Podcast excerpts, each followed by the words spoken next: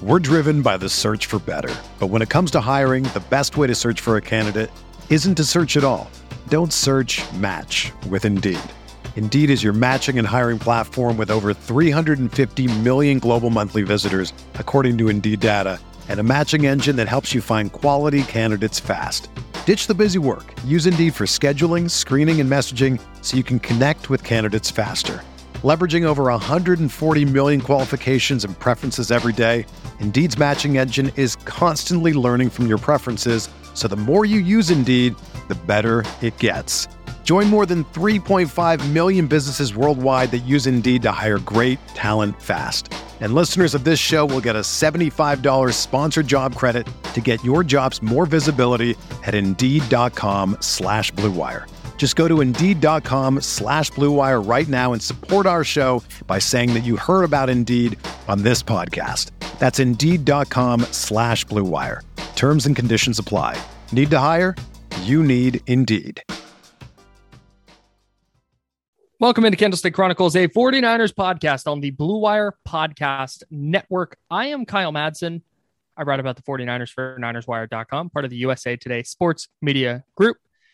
Joining me shortly is Chris Biderman. He covers the 49ers for the Sacramento Bee, the 49ers beat writer for the Sacramento Bee.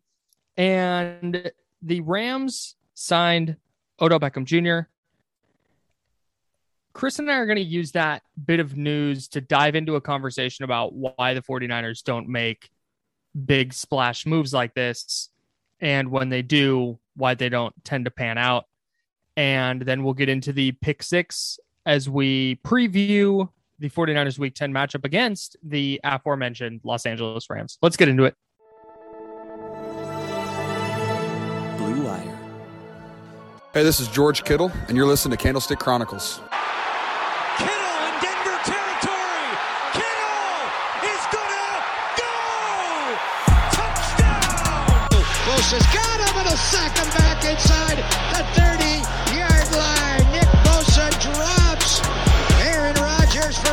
15 yard loss. Quick pass caught by Kittle. He dives and he's in. Touchdown 49ers. I love NFL free agency news in mid November. Yeah, it was um it was really I really enjoyed just like those 10 minutes on Twitter when it was like Odell Beckham's choosing between two teams versus the people reporting that Odell Beckham picked the Rams. And um just the variations of ways the information was was disseminated. I I really enjoyed that that part of today. If you if you don't um if you don't know what I'm talking about, go through the the timelines of some of the prominent NFL reporters from uh, from Thursday afternoon about one o'clock. I think it was uh, it was fun. Our original plan was to have Jourdan Rodrigue of the Athletic on, and Jourdan was actually the first one who maybe half an hour before it became official that Beckham joined the Rams tweeted like, "Hey, by the way, the Rams are involved." Oh, yeah, And she did the same thing with Matthew Stafford. And all of a sudden, everybody's reporting that the Rams are involved, and then Odell Beckham Jr. is on the Rams. She texted me a short while after that news broke and said, Hey, by the way, I'm a little busy tonight. Yeah. All right, fine. is it is it a good So look she- for she's our not going to- podcast that that Jourdan's not coming on, or a bad look? Because I I would argue it's still a good look. Like It's these, de- these are no. the quality of guests we attract. Right. No, exact no, that's exactly what it is. We're not we're not getting some hack blogger from ninerswire.com who who's gonna throw up a couple posts and be No, good we're to go. getting two of them. Yeah.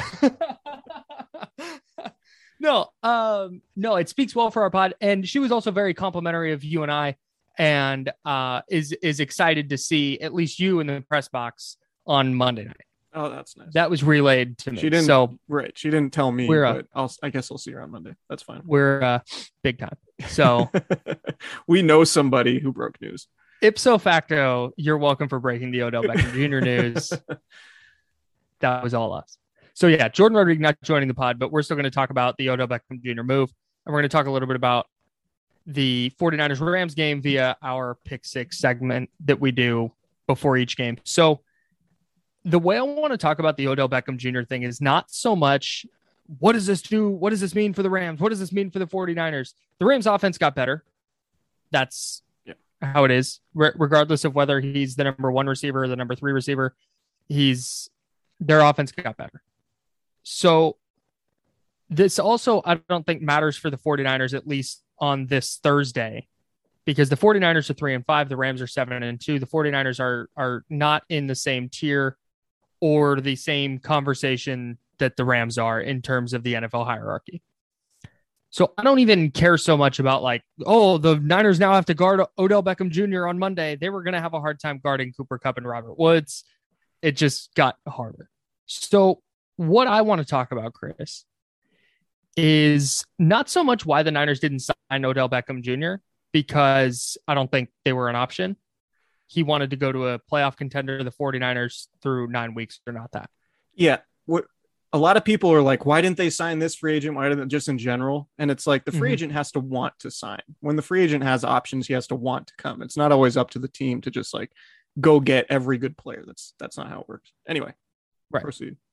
But I do think there's something to that in when when you look at what the Chiefs did this offseason. They had a problem on the offensive line. They just flat out overhauled their offensive line, top to bottom. And they're struggling a little bit right now. They're they're going through it some, but Patrick Mahomes is going to hit a rookie wall eventually, and he finally hit it four years in. So Patrick Mahomes got some stuff to figure out, but the Rams specifically because they're in the 49ers division, and I think the the Cardinals did this a little bit too when you saw them go trade for DeAndre Hopkins. They they draft Isaiah Simmons and then Zaven Collins, and then they go out and they get AJ Green, and they have a bevy of receivers, but they still go draft hyper talented Rondale Moore. You saw the Seahawks do that with DK Metcalf. Hey, here's this super talented guy. We're going to figure out how to use him. Um, and the Rams specifically, the way they've built is they had Aaron Donald, but Jalen Ramsey was available. Here's some first round picks for Jalen Ramsey. Uh, Odell Beckham Jr. is available. Going to sign him. Von Miller's available via trade. Here's a couple of day two picks. Get Von Miller. Whereas the 49ers, it feels like to me, and this is this is where I want to to this is what I want to ask you because it feels like what the Rams are doing and what other teams around the NFL are doing are going quote unquote all in basically every year.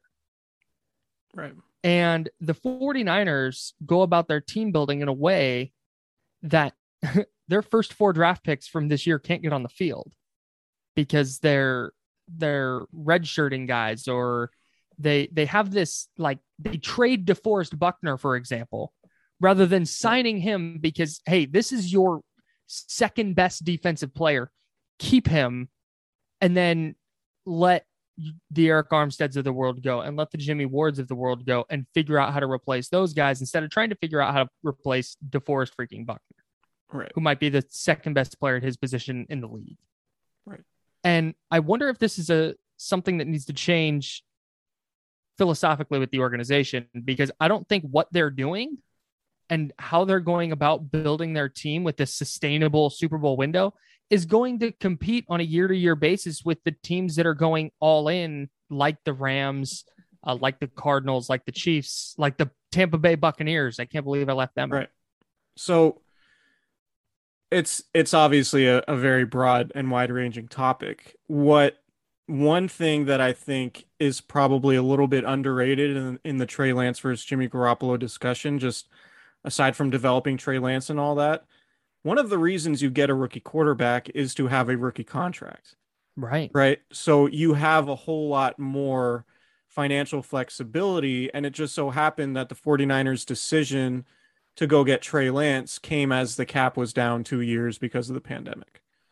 Right? Right. And so that's obviously problematic. The other the other problematic aspect of it is their insistence on keeping Jimmy Garoppolo and the idea that you couldn't possibly com- compete with Trey Lance despite having a really good roster, right? Like if the 49ers, after they made the trade, or even early, even before they made the trade, like they could have done it at the same time. But they, there's a there's a world in which their offseason was we're trading, we're cutting or trading Jimmy Garoppolo. We're just getting that money off of our books. We're Mhm. going all in on the quarterback we take, and then maybe they're more aggressive in free agency to sign uh, or trade for you know some of these players that would really help them. But because they went into the season thinking, okay, Trey Lance isn't isn't ready. We don't trust him to contend. We were we played in a Super Bowl with Jimmy Garoppolo two years ago. Like let's let's just pay Jimmy Garoppolo and and not have that financial flexibility because you know Jason Verrett was so awesome last year, right? So the Niners do want to make those splashy deals. Um, and the reason why those deals are so appealing is because you get certainty, right? When you trade for a veteran, you more or less know what you're getting. Whereas in a draft, like a draft pick is a crapshoot, right? Like you, you really, a a lot of times you really need to roll sevens, right? Like drafting Fred Warner in the third round, all pro linebacker starts from week one. That's rolling a seven, basically, because you can't, you can't like say we expected Fred Warner to be a star because he's a third round draft pick. If everybody expected Fred Warner to be a star, he would have been drafted in the first round. So like you roll some sevens, you you know, you draft George Kittle. Eventually you're going to have to pay some guys. And ultimately what the 49ers did is the certainty that was DeForest Buckner as one of the best players on the team, a tone setter for the locker room, a guy that they really needed, like a foundational piece. You know, Jimmy Ward called him the heart and soul of that defense. And that defense was the reason they went to the Super Bowl. Like, that's the certainty that those teams want. And the 49ers decided, you know, all right, we like Arik Armstead, we like Jimmy Ward. Uh, we need, you know, we have a quarter. Back then, they weren't planning on getting rid of Jimmy Garoppolo. So they were operating as if Jimmy Garoppolo's money was still going to be on their books. If they would have known that they would have punted on Jimmy Garoppolo a year later in finding his replacement in Trey Lance, you know, then they could have just signed a Forrest Buckner because they had a rookie on a they had a quarterback on a rookie Right. contract. So it, it's the way they've managed. The, that's why the Buckner thing is is such a massive decision, and why it's so important because like it is very clear what this team is missing is uh, players like DeForest Buckner, right? Mhm. Not even just from their production on the field, like during the week of practice, like Buckner, like the Niners just they- they're too talented to have those games like they did against Arizona. Absolutely. They're just way too talented. They should have won that Mhm. game by two touchdowns.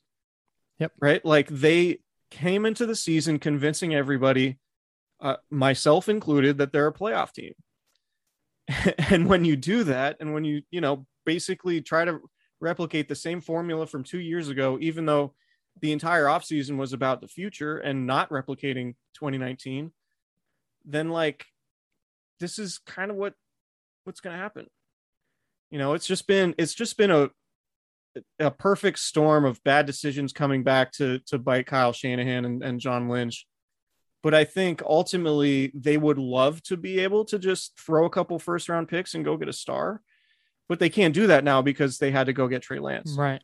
So that's ultimately the thing. Like as badly as they want to do it, they can't really. What I will say Well, they can't now. their their avenue towards doing that is freeing up Jimmy Garoppolo's money and then Mhm. giving it elsewhere. The problem with that too is like if Deebo Samuel has another year like this, like he's a 20 million dollar a year player. Right. If you're paying And Nick Bosa, if you're paying Nick Bosa, that's like 27 a million 27 million a year because that's what his brother got. Right? Like if Nick Bosa keeps At this up, least. Yeah. so then you're tying up even more money, and then it's like, all right, so now you have Trey Lance, and all you're doing is keeping the players you already have. Mhm. Like you need these draft picks that you just made to play well, but the 49ers are hell bent on not really developing them. And Kyle Shanahan is it's just weird, man. Kyle Shanahan, can we talk about Thursday a little bit? Yeah. Like Kyle Shanahan, a theme from him this season has just been the the messaging and the way he's willing to talk about his rookies and that does does not instill confidence in his players he he a, a couple weeks ago and this was the first real glaring obvious sign of it him saying that he's not going to want to give up on the season by playing rookies was just a, a real signal that like i don't trust any of these guys and it's just a problematic place to be like we don't need to you know i'm I'm not going to pretend I know the re like whether or not these guys are any good or whether or not the coaches are bad at developing them. But what needs to happen is when you draft these guys, they need to play because Dre Kirkpatrick and Josh Norman and Daniel Brunskill cannot be the reasons your draft picks aren't playing. Like that is a symptom of something bad. Right? Right. Like to me, that's the whole thing. I don't know what the disease is, but that's a symptom of of something bad. And so that falls directly on Kyle Shanahan because he's the one who put together this coaching staff, and it falls directly on him because he has all the personnel power.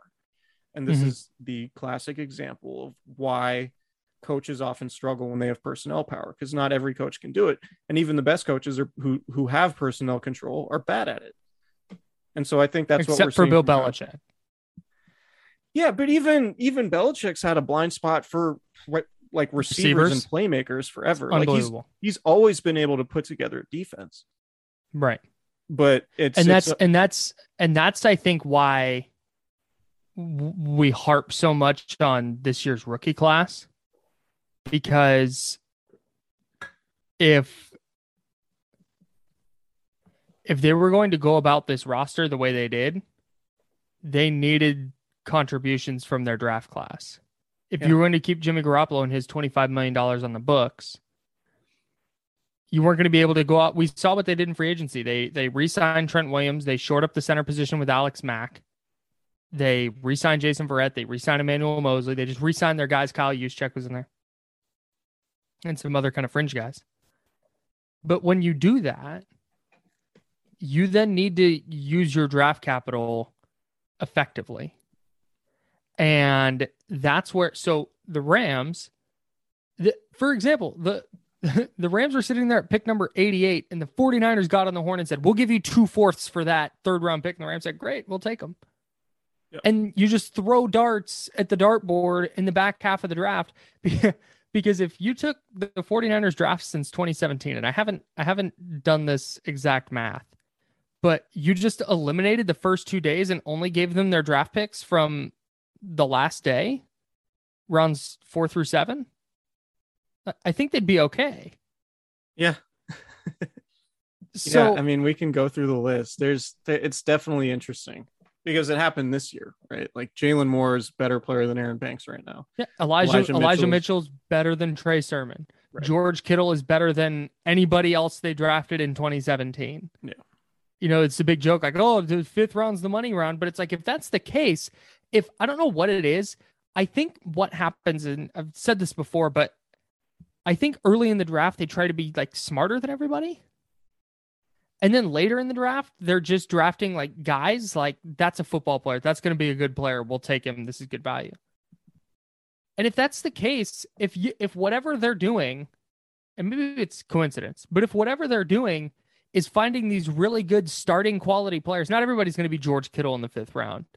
Yeah. But if you're finding a Jaylon Moore who can fill in at either tackle position, or you're finding a Deommodore Lenoir who looked, you know, pretty good early on before before he got relegated to the bench, you find Elijah Mitchell in the sixth round.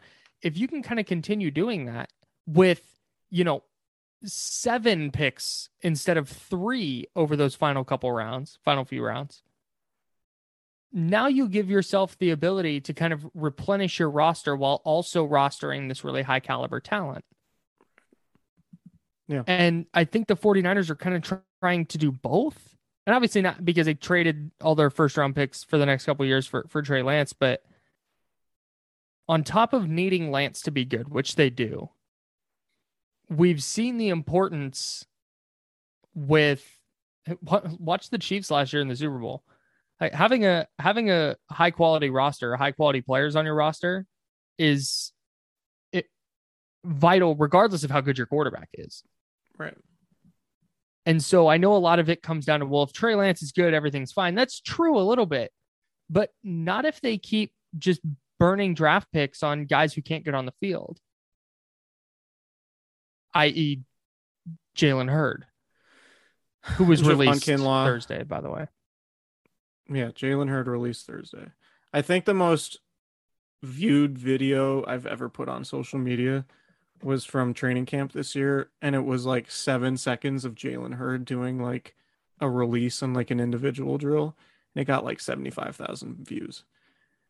Like for Jalen Hurd, It was the it's wild how it's it's wild how much power a good preseason game can have when you're like when you Well- play receiver for like a very receiver starved fan base. Well, and remember too, he was the ultimate manifestation of positionless football for Kyle Oh, yeah. Shanahan. Oh, he yeah. was a running back, tight end, wide receiver hybrid, big slot. Wait till he learns to play outside. He's going to line up everywhere. And then he scores two touchdowns in his first preseason game. And it's like, holy shit, this is the greatest football player ever. I thought and he was going to be Chase he- Claypool. Like I thought he was going to be, oh. but yeah, what Chase Claypool turned into. I had a punchline coming. Oh, did I just take I was going to line? say, yeah. Oh, sorry. I was going to say he died so Chase Claypool could live. sorry. I didn't know where you're going. I promise.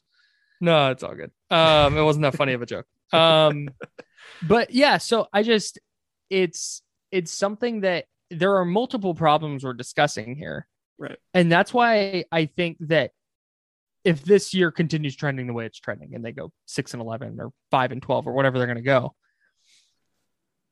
I think it's might actually be good because it's going to force them to look at what did all the successful teams do this year and how do we contend with those teams because I think 2019 happened. So 2017 they get Garoppolo, they go 5 and 0 in his five starts. He gets hurt early in 2018. 2019 he's healthy, they go to the Super Bowl. 2020 he gets hurt again. They're looking at 2021 and going, "Well, hey, we don't have to change anything. Garoppolo just needs to stay healthy." Right. and the irony is they couldn't keep DeForest Buckner because they were paying Garoppolo, but the only way a guy like Garoppolo is going to go to the Super Bowl is if you have a player like DeForest Buckner. Anyways, catch 22. but, but a good point. It's a very good point. but I think I think this is going to force them, at least it should, to look at as a whole what they're doing when they're putting a roster together. Yeah. Because there's no way that you can look at what they did this offseason and throughout this season and then look at what Tampa Bay did in winning the Super Bowl last year and look at what the Rams did in becoming extremely competitive this year. I mean, the Rams went all out to get Matthew Stafford, then they went and got Von Miller, and then they went and got Odell Beckham Jr. This is on top of already having Jalen Ramsey and Aaron Donald. That team is freaking loaded. Do the 49ers do the 49ers win a Super Bowl if they keep DeForest Buckner and sign Tom Brady? Yes, Two two I think so. pretty big decisions. I think so. Now, and I in for the now, it record, I was I was mostly for bringing Jimmy Garoppolo back. I was too. In hindsight, it was wrong. Yeah. But at the time, it was that Tom Brady was awful in 2019. Yeah. It- he was really relative bad. to And- Tom and- Brady. Yeah. Right, right. And Jimmy Garoppolo was good. And it was like, oh, if he's healthy, like this is he's got another level to get to. And Tom Brady is 42 and declining. Right. Like that's that. Now there were some people who were like, bring him in, he's the goat, and you know, fine. The other thing though with that, it which is while we're on the topic for a moment, is yes, is, is if Tom Brady comes into the win the Super Bowl, does Nick Bosa still get hurt in week two? You know, mm, does Right. Raheem Mostert still deal with injuries all year? Like All right, that's let's- so. let's I'm trying to have fun with this conversation. no, I, I know no, what you mean. I know what you mean. but so I think they they might have, but I don't. I think they're in a better spot than they are right now. They're not three and five right now.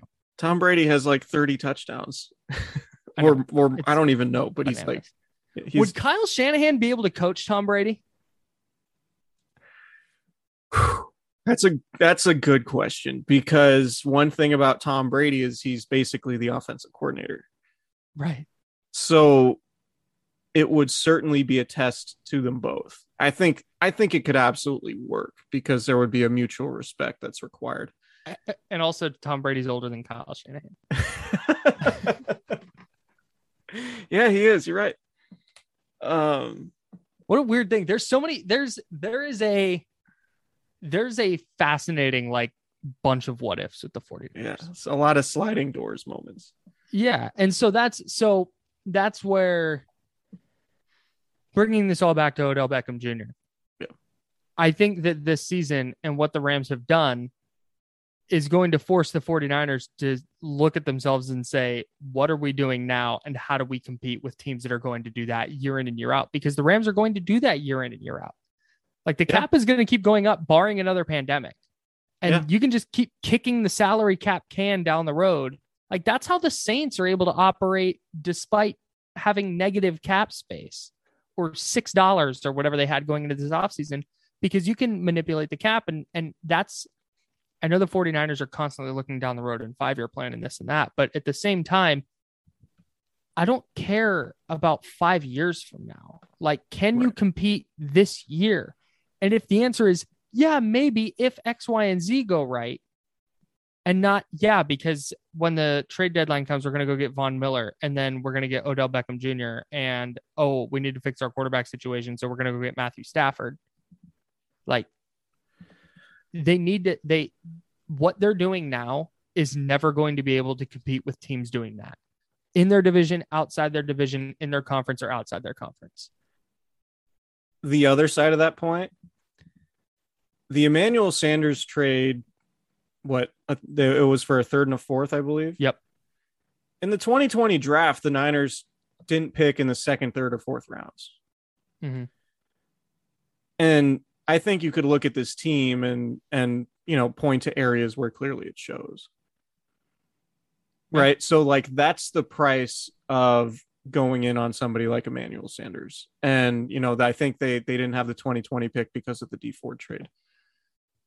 Um the second, round, pick. yeah.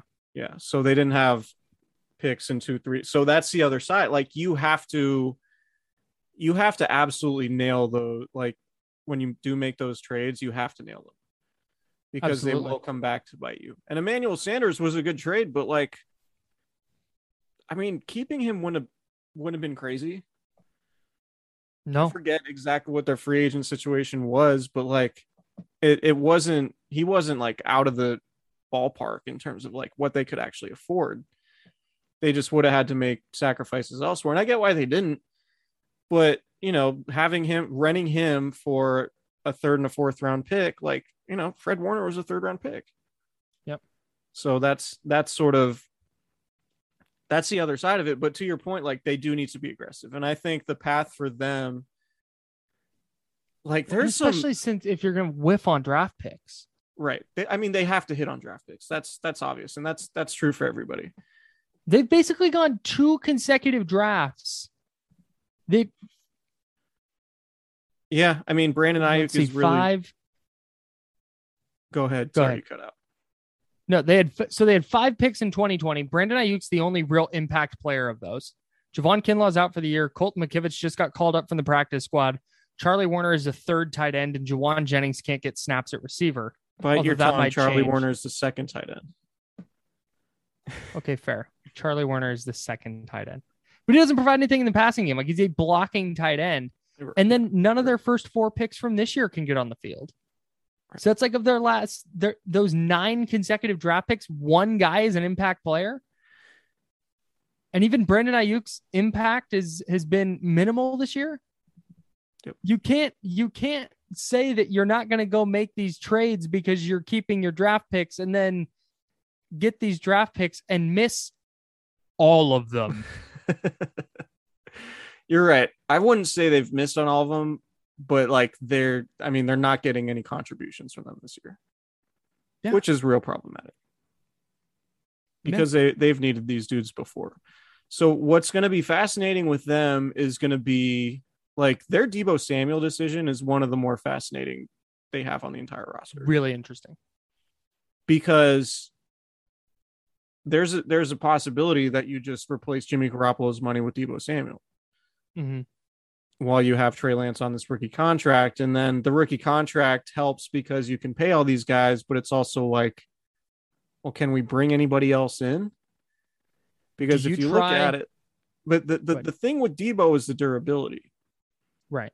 And that was the thing that made DeForest Buckner sort of the perfect player was because he was just mm-hmm. always available. You could count on him all the time. If the 49ers knew Deebo Samuel was never going to miss games, they'd sign him to $20 million in a year and feel great about it. They'd give him the Amari Cooper contract or whatever and feel fine. but the issue is is when you pay the wrong guys. Like they paid D. Ford, mm-hmm. That didn't work out. They paid Weston Richburg, that didn't work out. They paid Jerick McKinnon, that didn't work out. Kwon Alexander, Kwon Alexander is a big one. Um, Arik Armstead. yeah, and uh, Armstead's a fine player, but like the the decision was in the 49ers mind Armstead and Ward in the pick versus Buckner.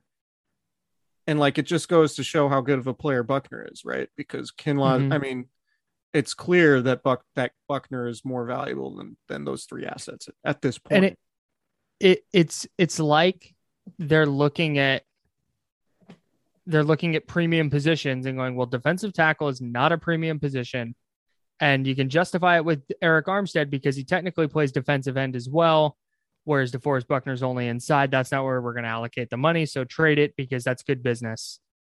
And it's it's about having good players and and having the best players possible on your roster the thing about 2019 too was that they did draft well.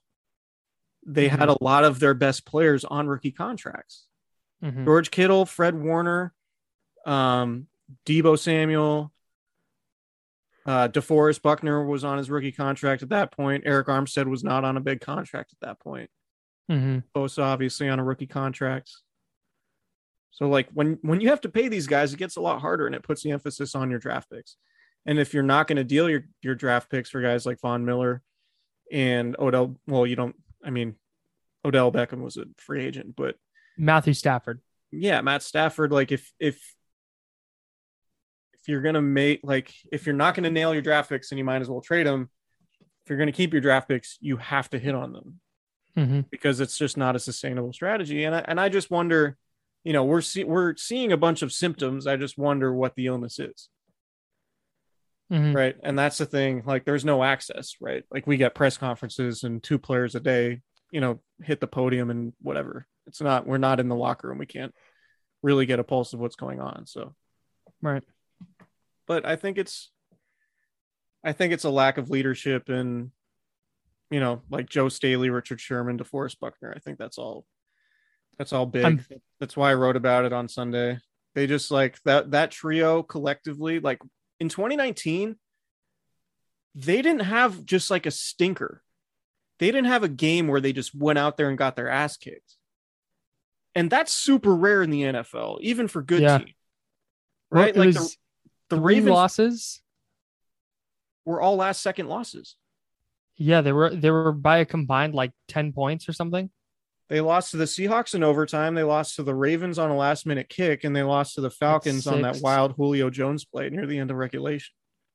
Yeah, and then the Falcons scored a touchdown on the laterals on the kickoff, which lopsided that score a little bit. So, But I think Niners, it was a combined thirteen points. they brought it every week, is really the point I'm making. And to me, that's a reflection of the players in the locker room and the leaders and the tone setters they had. Like, we're bringing it every week, Mm-hmm. And that's not what we're seeing right now. Yep. And I think that it's going. I'm fascinated to see this offseason and Oh, yeah. what happens organizationally, and what happens in the locker room There's next year. there's chatter. We've heard it on the broadcast a little bit. I think Greg Papa said it on his Ask Papa show this week that like it doesn't sound like Kyle Shanahan's closing the door on, on bringing back Jimmy Garoppolo next year. It probably That would wouldn't be, be, it probably wouldn't be on on you know 24 million or 26 million whatever he's owed. but that doesn't. That would you want to talk about like unless unless he has determined that what's ailing this team right now is that Jimmy Garoppolo is not the sure starter and that if he was if he was the franchise guy then everybody would be back on board or something but I can't imagine that's the case So but I just don't know I don't know if anybody would show up to Levi's stadium if they went 5 and 12 this year and then ran it back Kyle after Shanahan trading for Trey Lance Kyle Shanahan basically confirmed. We talked a little bit about Mike Silver's report um, last week, saying that he talked to people inside the building who said Trey Lance regressed since the start of training camp. Um, And I asked it, I asked Kyle Shanahan that today. And he tried to dodge the dodge the question, but he didn't really dodge it. especially at the end. yeah, especially at the end. He basically said something to the effect of like, yeah, but you could probably say that about everybody on our roster. Like, first of all, so yeah, your Trey Lance probably regress. Second of all, everybody on your roster regress? You think your entire roster regress? Is that your way of dodging this question? Like he's yeah, he's, he's he's been doing this thing where he like just publicly he just like does not act like he enjoys his players like he or not enjoys but he's not happy with his players outwardly like it's very odd because even like even other coaches on bad teams would never say bad things about their players publicly and Kyle Shanahan going back to like the, you know, we would be giving up on the season if I were to play rookies thing. Like he's just very openly expressing frustration with his players and not really hiding behind it. And like the team kind of looks like its coach is not all in on its players. You know what I mean? Like the way the team's playing Yes. sort of reflects the idea that like, man, our coach hates us. you know, and like that, if you're the- afraid to make a mistake, you're gonna start making mistakes. yeah, And I think that's what it's just kind of like a that's the most confounding thing aside from just the the decision to stick with Jimmy Garoppolo to me is just Kyle Shanahan's outward like you know he's not he doesn't have a good poker face and he's always you can tell exactly how Kyle Shanahan's feeling because he's not good at putting on a facade right? And so when he says things like yeah you know our our rookie quarterback regressed since training camp but so like has our our entire roster. And um you know I'd be giving up on the season if I played our rookies and stuff like this. Like it genuinely to me feels like that he just doesn't like his roster right now and is generally pissed about the season and is not able to refrain himself from expressing that publicly and I think his team notices so something I've talked about with him, and you expressed something that really jumped out to me because I've said since he 2017 that he manages a game like a pissed off Madden player. like like the the Trey Lance touchdown against the Packers right at the end of the first half. It's like they they had nine shots from inside the 15 and just couldn't get in the end zone. And it was like he was just pissed off and was like, fine, here I'm gonna put in Lance and I'm gonna do this. If this doesn't work, I'm quitting. and he's done that. I don't have specific example, but there this, like I said, this has happened before where it's like he he doesn't call a timeout or he runs a certain play and it's like it's like whoa ta relax like relax. It's like a pissed off madden player. Right. and it what you're describing about the way he's talking about his players is how i would talk about my players if i was losing in madden like, this guy sucks and yeah this Yeah. whole team stinks and oh, i'm gonna do th-" like that's how it comes across. Like they're not executing the way he and his psycho football brain wants them to execute. And so rather than being like hey here's how to get better he's just like these guys suck. Yeah. I don't i don't know man. Yeah and it's he had some nice things to say about Ambry Thomas though watch out. I mean He's had a good thing- couple weeks. the thing to me that's a little weird too is like and i know maybe it maybe it's just an offense defense thing because obviously he's an offensive coach but like there just doesn't seem to be consistency with the tolerance of like what it takes to like play and like guys you're keeping on the bench right? Totally. Like why does Dre Kirkpatrick have way more of a leash than Brandon Aiyuk did early in the season right like why or something yeah, like why is Josh Norman given so much leeway when like if a receiver did the things that Josh Norman has done or whatever the receiver equivalent is, like that guy would be banished. You Right. what I mean? That's what it Totally. that's what it feels like. So there there are inconsistencies there too. And it's just like that I don't this isn't beneficial to anybody. Like And- what message is Kyle Shanahan sending by like not really reprimanding Josh Norman at all for completely losing his mind in a key moment?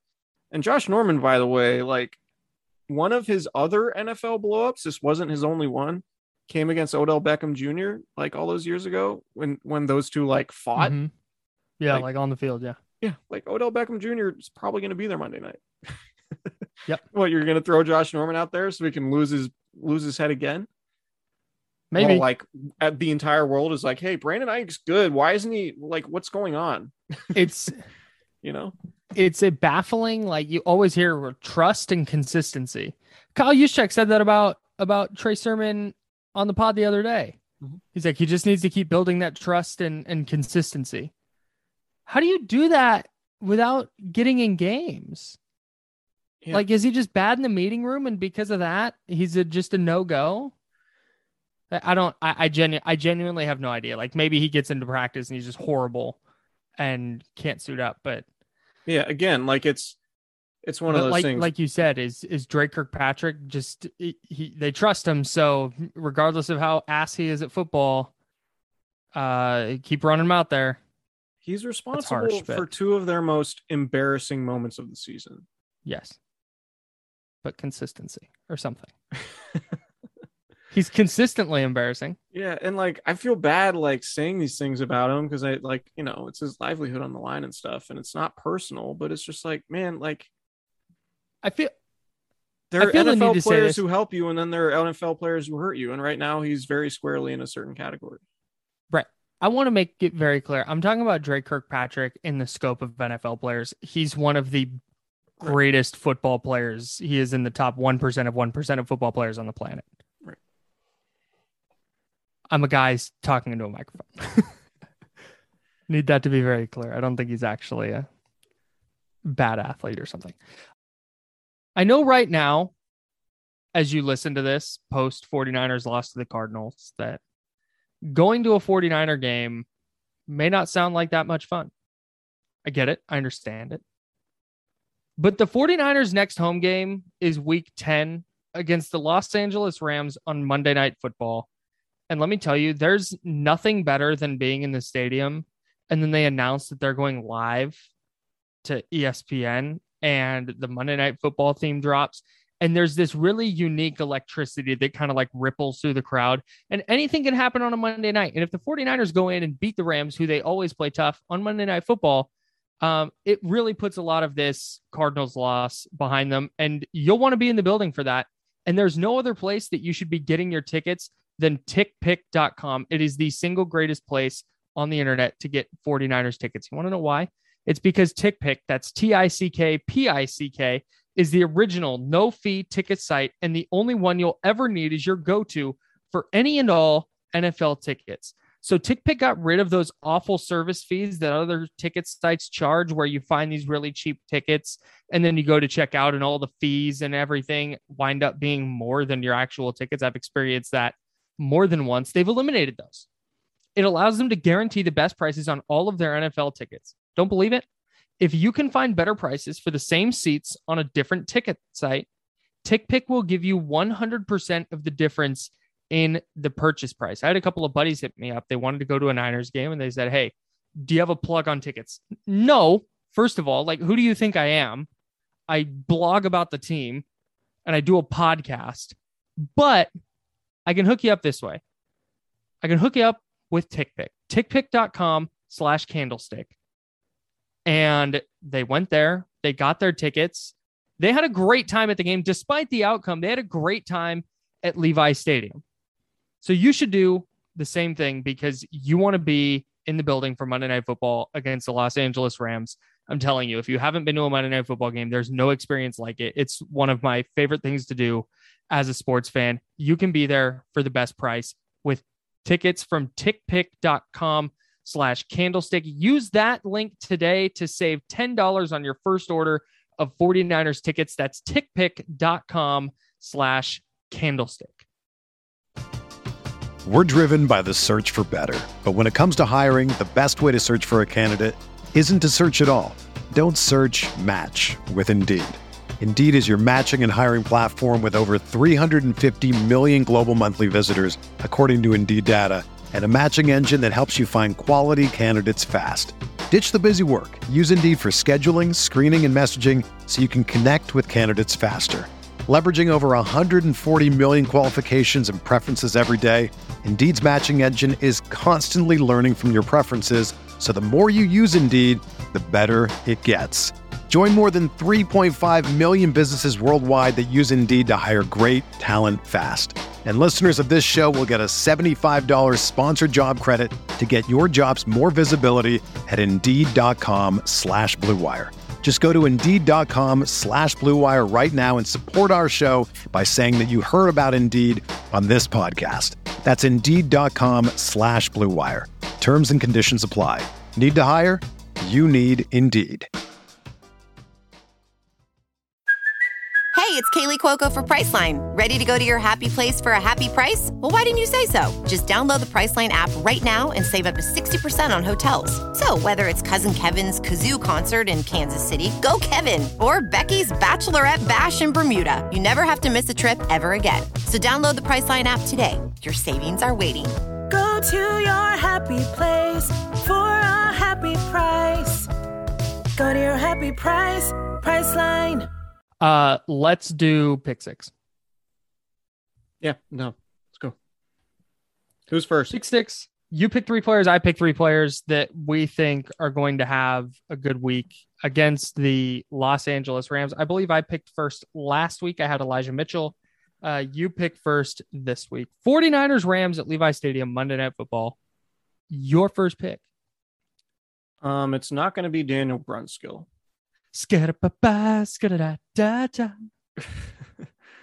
Um, man, like I want to pick Deebo, but I would just imagine that Jalen Ramsey's just going to follow him. Uh, you know what? I'll take Nick Bosa Okay. because I think if there's a weakness on the Rams, it's their offensive line. And I think Nick Bosa is the best player on the 49ers defensive line and actually quite easily the best player on their defense right now.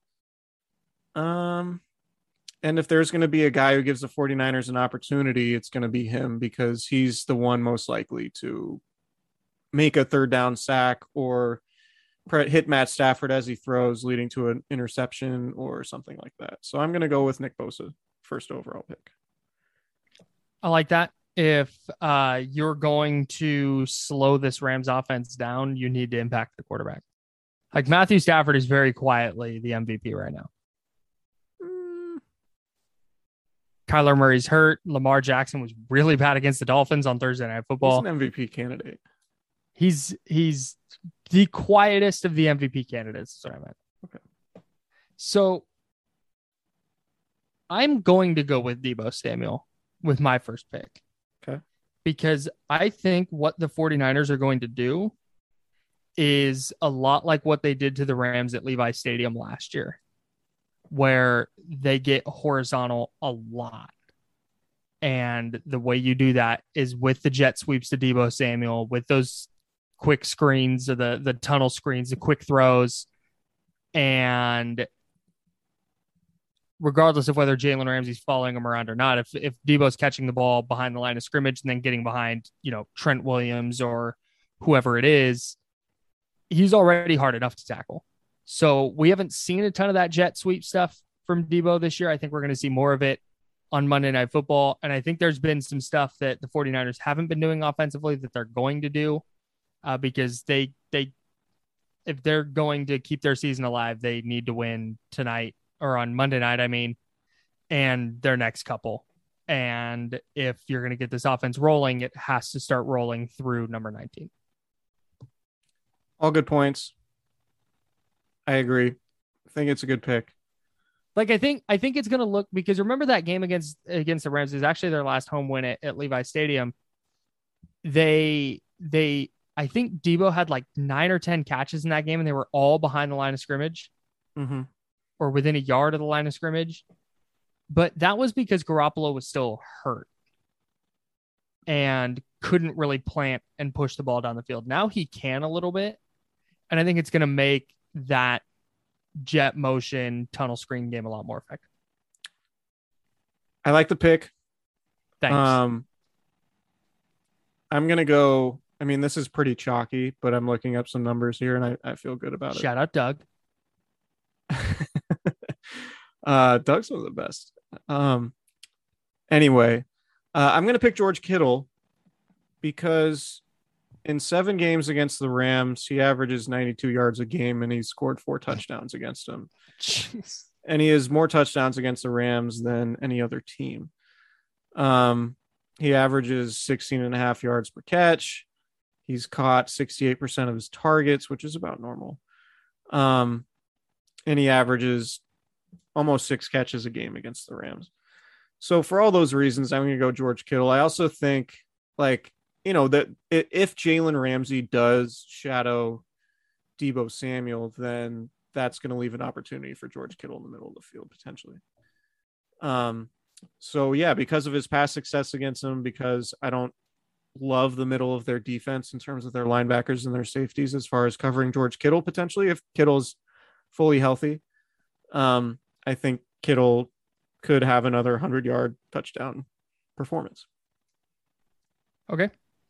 I'm going to stick with the player that I took last week, and I'm going to take him again this week. I'm going to take the other wide receiver, Brandon Aiyuk. And I mentioned it a little bit with the Deebo Samuel stuff as the 49ers. I think you can use Aiyuk to to spread the Rams out horizontally, but I think Aiyuk's going to be a player who can stretch the field vertically. You know, Deebo Samuel on a on a jet motion, you fake that, and then Aiyuk gets open down the field. I don't think it'll be Jalen Ramsey covering him. Ramsey will either have Kittle or Deebo. So I think Aiyuk is going to get a lot of opportunities. We saw him really break out last week against Arizona. He was six catches, 89 yards, and a touchdown. And I think we see an even better game from him this week because you can't cover everybody. And I think the Rams, I think he's going to be the guy that the Rams are going to say, uh, let him beat us because you don't want George Kittle or or Deebo Samuel to beat you. I like it. It's a good pick. I'm also I, I'm gonna go. I'm gonna round this out with uh with a real a real deep hipster decision here. Um, I agree with everything you said about Aiyuk. I, I think the idea of him having a like a breakout game on a Monday night would would go a long way to giving the 49ers a spark. Like honestly, as bad as things have gone for the 49ers, I'm still sort of waiting. I'm not going to say I, I'm expecting them to win because I'm not, but I'm still sort of waiting if they have one of these games where it's like, okay, they were, they played 60 minutes of really good football and everything that was Mhm. supposed to happen did. And because it's a familiar opponent being against the Rams and, and how sideways things have gone, it wouldn't be the craziest thing in the world for, for that to happen. And I think if that does happen, Aiyuk would be a significant part of it. Yeah. Um, along those similar lines, I wanted to take Elijah Mitchell, but it, I the when I thought about it, I was like, yeah, that's that's kind of an easy pick. So I wanted to open up a, a different sort of discussion here. I want to take Jeff Wilson Jr. because oh, okay, and maybe he doesn't play at all because he's not ready yet. Um, but what this 49ers offense needs is a spark. And Mhm. with the running style of Jeff Wilson Jr. and sort of his real physical nature, um, and the type of runs that he does, I feel like is very different from Elijah Mitchell. And they haven't been putting any of their Jeff Wilson Jr. runs on film yet because he hasn't been out there. So there's an element of doing stuff that the Niners haven't done yet with Elijah Mitchell, and it could potentially give them a spark that they need, right? And again, it's kind of an outside, you know, it's a shot in the dark. I'm not saying I'm expecting this to happen, but if you're Kyle Shanahan and you you know you can't just keep doing the same thing with the same players over and over again, and and JaMycal Hasty, their third down back for reasons that are still entirely unclear to me. He's he's not practicing or he didn't practice on Thursday because of an ankle injury. So Right. it could be that Jeff Wilson Jr. does have a big role. And I would expect, given that he was active last week and Trey Sermon wasn't, I would expect Wilson to be that guy um, to be the number two uh, behind Elijah Mitchell. And if he gets rolling, Kyle Shanahan could try to run, could, could try to stick with a hot hand. And maybe he is that guy who provides the offensive spark that it needs. Because I think even Kyle Shanahan can realize, like, I that we need something else. It's not going to come shoulder at punch. quarterback, but they need something else. Got that shoulder punch. Goes to his dark place. Yeah, if if he plays well, there will be a lot of dark place thoughts. Content. If you I don't like know, Elijah Mitt, uh, Jeff Wilson Jr. after that um, Patriots game last year when he had what three touchdowns and 100 yards Yeah. before hurting himself, um, talked about going to his dark place, and that's what allows him to to run with such intensity and ferocity. So maybe maybe the dark place is is what the 49ers need on Sunday, Monday. Totally. Monday night game. Niner, Niners Rams Monday night. Send tweet. that was my favorite. Adam Schefter. It was like his brain was, uh, what's it called? Not backfiring. Like when an electrical thing like fizzes out. Yeah, it Help was. me out. I couldn't tell if he was having a meltdown or if he was just like really staunchly reinforcing his reporting that Odell Beckham was going to the Rams. Yeah, I have no idea. It was entertaining. It was a though. weird. It was a weird sequence of events that went Yeah. down. It was a weird. but time. a weird thing surrounding Odell Beckham Jr. Not necessarily a huge surprise. Um, my pick, I needed somebody on defense because I took two wide receivers. What if I was just think Trent Sherfield? No. Um, I think Jimmy Ward. If the 49ers are going to come up with stops, I think that Jimmy Ward can play a pretty significant part in that because of his ability to go in and cover in the slot and just play man, especially against a guy like Cooper Kupp, who he's had success against in the past. And I think if DeMeco Ryans does it right, when the Rams do split out Odell Beckham Jr. and Robert Woods and Cooper Kupp, rather than trying to throw Dre Kirkpatrick or Ambry Thomas or whoever on the field, um, sliding Jimmy Ward down, assuming Jimmy Ward plays. He didn't practice Thursday, but Kyle Shanahan said he expects him to practice Friday and is optimistic that he can play on Monday.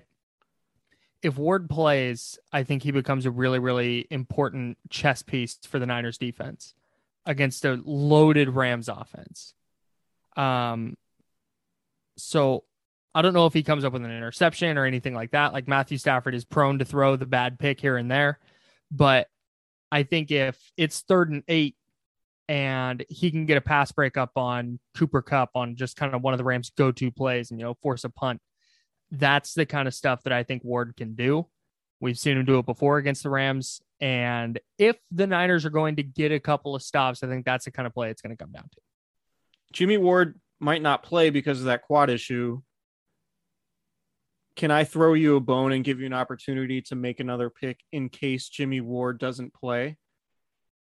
So we can, when we divvy up the results, it's not like, oh, I won because Jimmy Ward didn't play. Swing and a miss. Yeah. Um, yeah. But, but if he does play, he has to be the pick. I'm, I want to make that. yeah. clear. No, that's, but if he okay, doesn't that's- play, that's then you'll have a you'll have a secondary guy. Okay, great. I love that. Um, I'm going to stick with the defense. Give me a Samson Ebukam revenge game. Ooh, there you go. Hey, there's special teams possibility with Samson Ebukam. Like maybe maybe he like forces a fumble on a punt return or something. I like that. Really good point. Yeah. Uh, but no, no D Ford. Um, I just I could see Samson Ebukam. Just I'm what I do in these in these situations where I'm kind of guessing Mhm. is I go into my into my imagination and I think about like listening to Steve Levy you know talk about that Samson Ebukam's second sack of the game and you know he played for the Rams and this and that and they let him walk and he's letting them know tonight I could just I could see it Yeah. I can envision that in my brain and I wasn't prepared to make another pick so that's what I'm going with No, I I put you on the spot, Jimmy Ward doesn't play. I feel pretty confident that Ebukam will play. So if Ward doesn't play, then that's your pick. But if Ward does play, if Ebukam has Or if they- has a pick six and four sacks, you don't get credit. I'm gonna take credit, but not for the game. I just Okay. want to. My imagination of Steve Levy calling a big Samson Ebukam defensive play didn't let me down. I have no idea what our record is against each other in this exercise, I don't either. I haven't been keeping I track. want I want to make sure that the uh, the results when we tally them are fair. I don't want you to Yeah, just no, be out you. of it because Jimmy Ward doesn't play. Totally. Thanks, man. Yeah, no problem. That's big of you. Yeah. What can I um all right, let's get out of here. That was a long podcast. I think we I think we hit on a lot of good topics though. we had a lot to say. Yeah. Thanks everybody for listening. Subscribe, rate, and review if you haven't. We will be back Wednesday. We'll record a podcast Tuesday with Monday night. Unless you want to just go super late night Monday.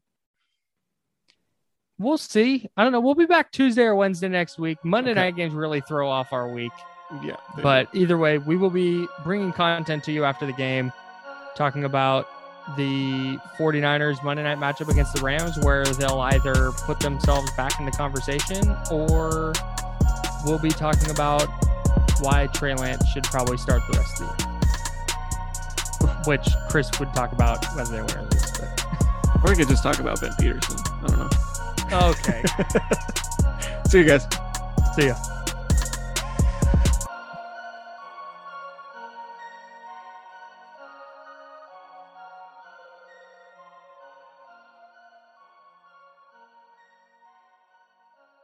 This is the story of the one.